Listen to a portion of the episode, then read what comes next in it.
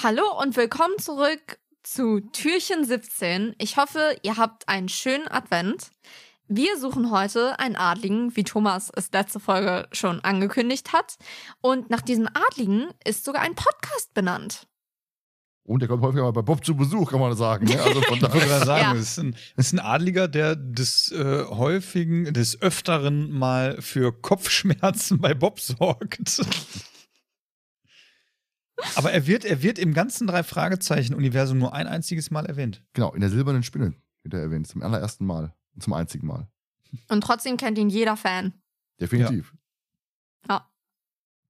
War's das? Okay, geil.